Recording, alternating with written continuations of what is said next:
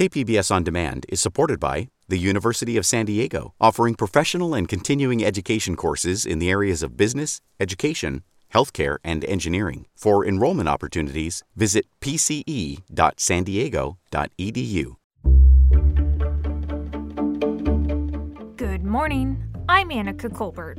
It's Wednesday, August 25th, San Diego's first Chief Race and Equity Officer. More on that next, but first, let's do the headlines.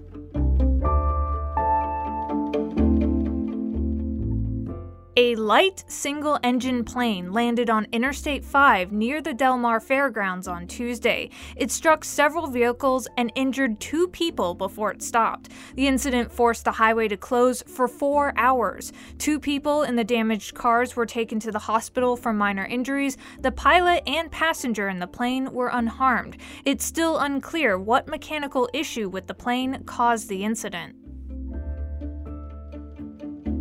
A ribbon cutting ceremony was held on Tuesday for the Midcoast extension of San Diego's Blue Line trolley. Here's Mayor Todd Gloria. This is a jobs train for people in the South Bay who want access to the good paying jobs up in the University Town Center area.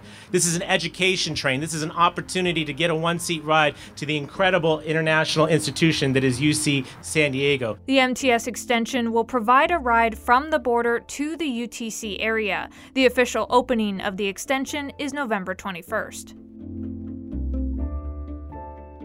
A heat warning is in effect for the Coachella Valley and the San Diego deserts from 10 a.m. today through Friday evening. Dangerous temperatures of up to 114 are expected. That heat warning has also been extended to San Gorgonio Pass near Banning. In addition, a heat advisory has been issued for San Bernardino and Riverside counties starting tomorrow morning through Friday evening. Temperatures there are expected upwards of 104. From KPBS, you're listening to San Diego News Now. Stay with me for more of the local news you need.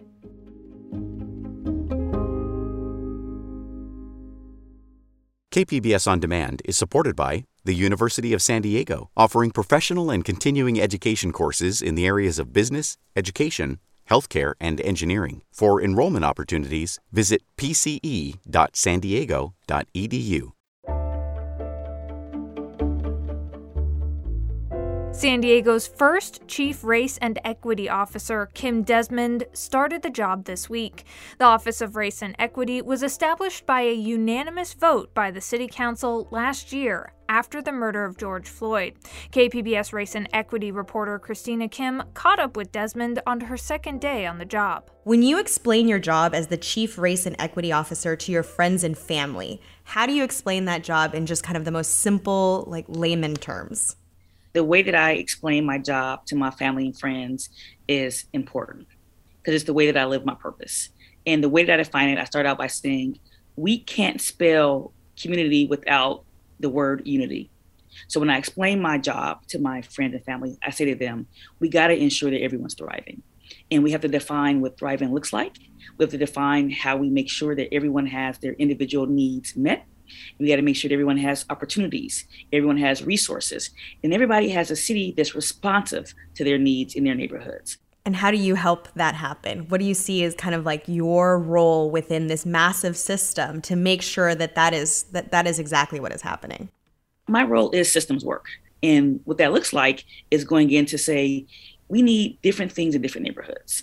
We need to make sure that everyone has access to recreation centers, make sure that everyone has access to safe roads, to repairs in their streets, make sure that everyone has access to a quality education. And so my job is to work with all of our 11,000 city employees to understand how we bring action to local government services. And that means working with our employees to ensure that they understand what it means to unpack systemic racism. And so equity is about ensuring that we are meeting those disparities head on. So this office has never existed. It was just made in 2020. So you're coming into a new role. You're the first and you're also leading an office that hasn't existed. What are your priorities in the first 100 days and kind of what agenda are you setting for this first year? Although this is the first office, offices like this are popping up around the country. And so there are colleagues that I am tapped in with around the country that is doing this work. And so I'm not alone out here. Like we definitely are sharing best practices. And so as such, my first 100 days includes building out a race and social justice learning and development academy for city employees.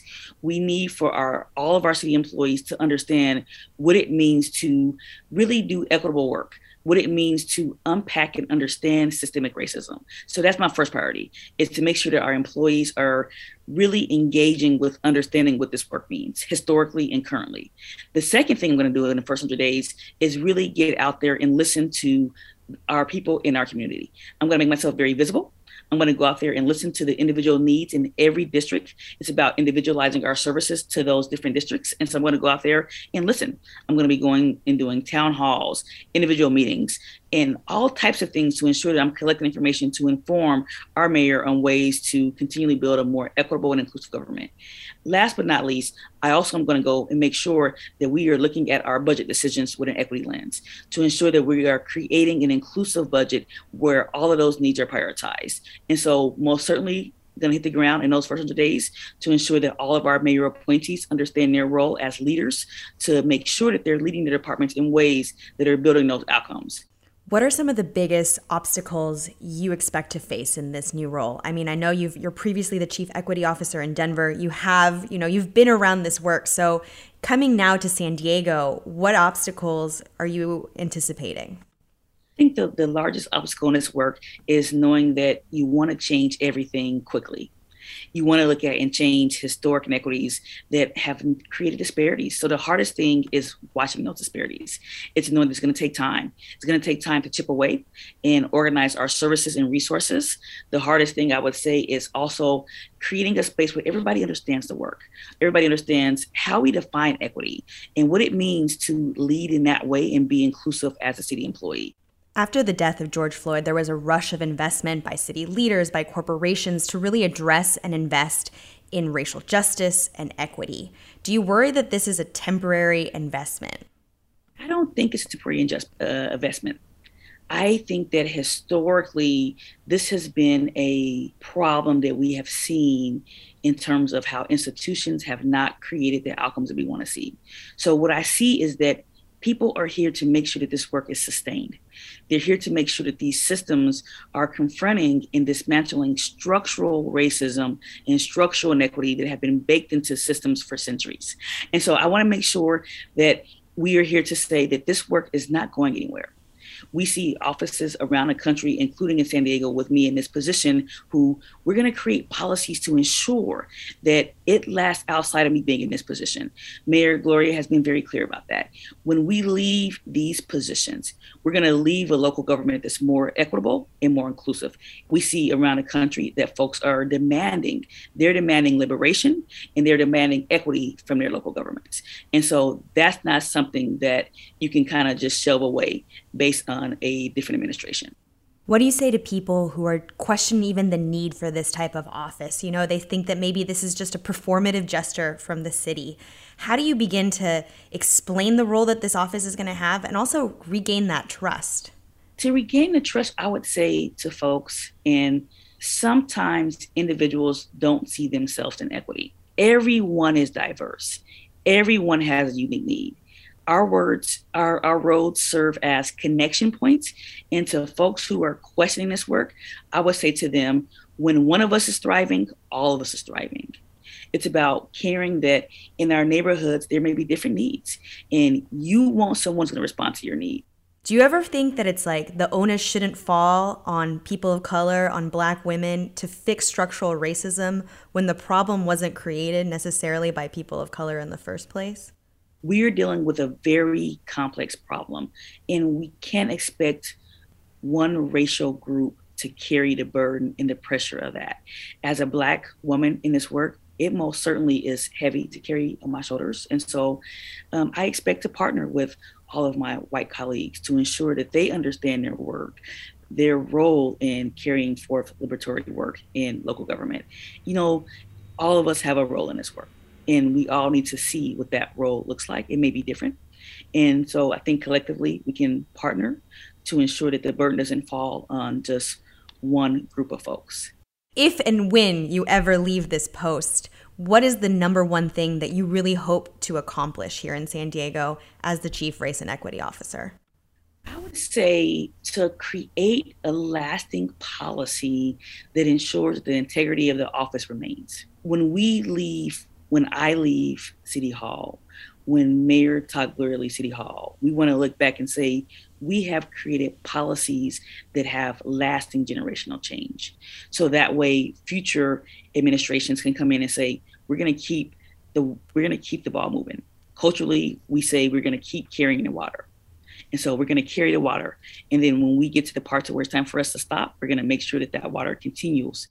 Thank you so much for speaking with me, Kim. You're welcome. That was KPBS's race and equity reporter Christina Kim talking with San Diego's first chief race and equity officer, Kim Desmond.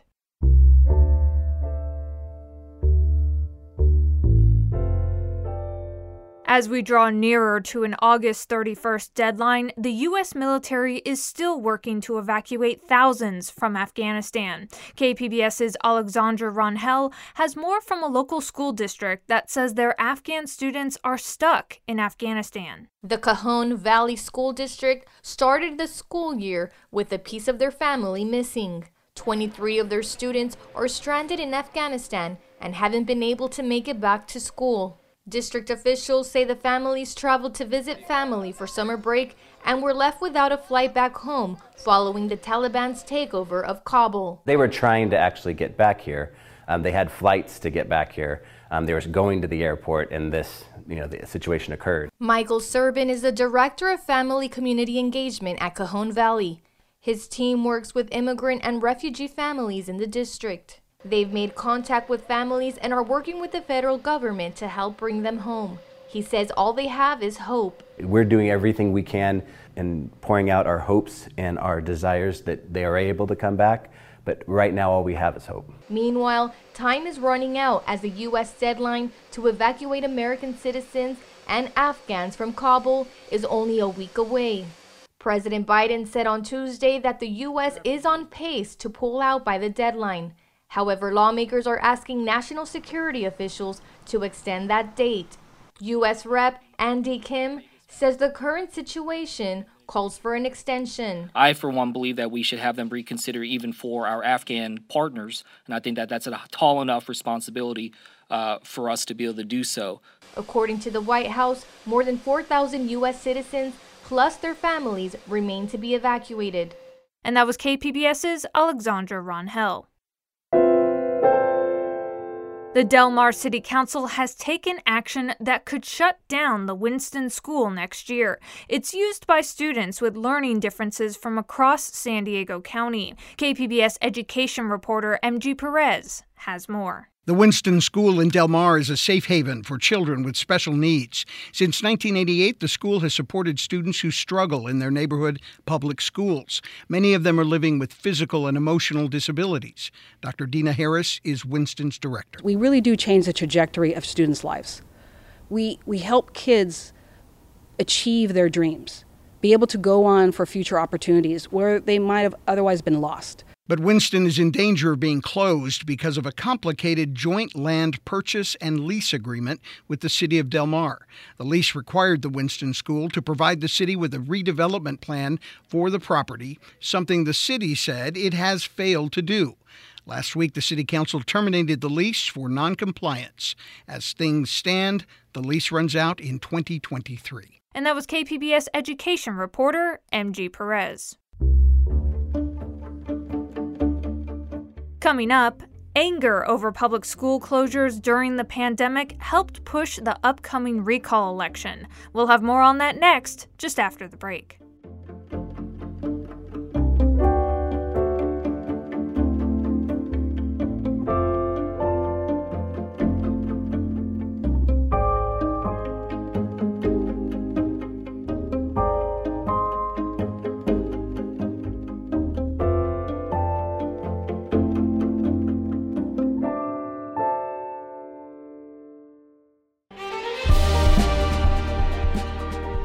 Hi, I'm Bill Hoehn. And I'm Ted Hoehn.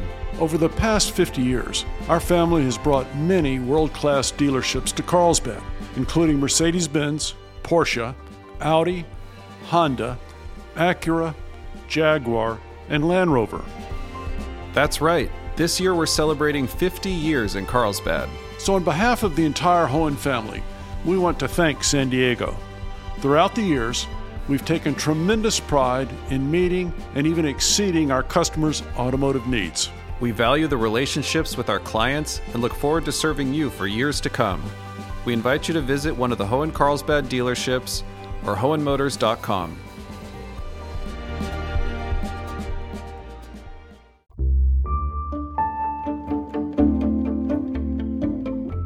The recall campaign aimed at Governor Gavin Newsom was fueled in part by parents who were angry with how he handled public school closures during the worst months of the pandemic. KQED politics reporter Katie Orr takes a look at the controversy and the criticisms of Newsom. The mood was festive outside George Washington Carver Elementary in San Francisco's Bayview neighborhood recently. Parents clapped and cheered as students lined up to go inside for their first day back to school after summer break.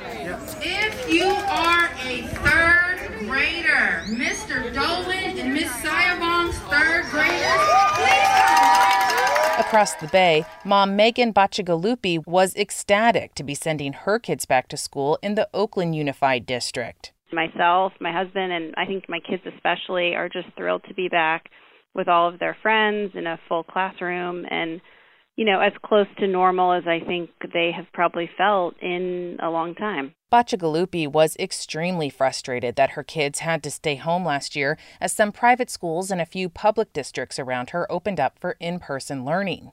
So she started Open Schools California, an organization focused on getting more kids back in the classroom. She says Newsom wasn't decisive enough when it came to education during the pandemic. Words don't matter if most of the kids are still sitting at home. And I think he decisively, essentially with the stroke of a pen, closed schools last spring when it was likely the, the right thing to do in the immediacy. But he took no decisive action to get them back up. Bacigalupi says she heard from many frustrated parents, many progressive Democrats like her, who signed the recall petition. In fact, Newsom never ordered California schools to close, though the statewide stay at home order essentially had that effect. Kevin Gordon is president of Capitol Advisors Group, which lobbies for school districts all across the state. He says many districts wanted Newsom to act unilaterally. Schools that normally don't like the state infringing on their local control. We're actually hoping the governor would just do a statewide edict that we're closing schools physically so they didn't have to wrestle with the local politics. Gordon says he believes Newsom handled an unprecedented and complicated situation really well, though he says the governor got trapped between his strong support for public education and his loyalty to the labor unions that have always backed him. And where they became this conflict was wanting kids to be back in school, but his own constituencies across labor not wanting to come back. But the California Teachers Association's Becky Zogelman points out schools' teachers and staff weren't the only people concerned about returning to in person learning. Many parents were also hesitant. When schools started to reopen, for example, you know, 70% of parents in Los Angeles chose to keep their kids home. And that played out in districts across the state. But controversy around the way Newsom's dealing with schools keeps popping up. He's been criticized for issuing strict COVID guidelines for schools last summer and for not being more forceful about reopening schools last spring when the vaccine became available. He's taken heat for sending his own children back to in person learning at a private school, while most California public school students attended virtually. Newsom's handling of education has been a key talking point for recall candidates like Republican Assemblyman Kevin Kiley. He's just saying whatever is necessary to cater to the agenda of the teachers' unions who want the outcome of schools being closed, and he'll give whatever rationale it takes to get there. But at a recent press conference, Newsom maintained he's been following the science while also balancing a massive system. We have been working with our partners in our education system, 1,050 plus school districts. We're trying to support the needs of 6.1 million public school kids. And we have been engaged to address the concerns and anxiety around reopening our schools. For now, schools are open across California, even as the Delta variant remains a concern. We may know more about whether that's enough to satisfy parents frustrated by Newsom's evolving positions after the recall election next month. And that was KQED politics reporter Katie Orr. And that's it for the podcast today. Be sure to catch KPBS Midday Edition at noon on KPBS Radio or check out the Midday Edition podcast. You can also watch KPBS Evening Edition at 5 o'clock on KPBS Television. And as always, you can find more San Diego news online at kpbs.org. I'm Annika Colbert. Thanks for listening and have a great day.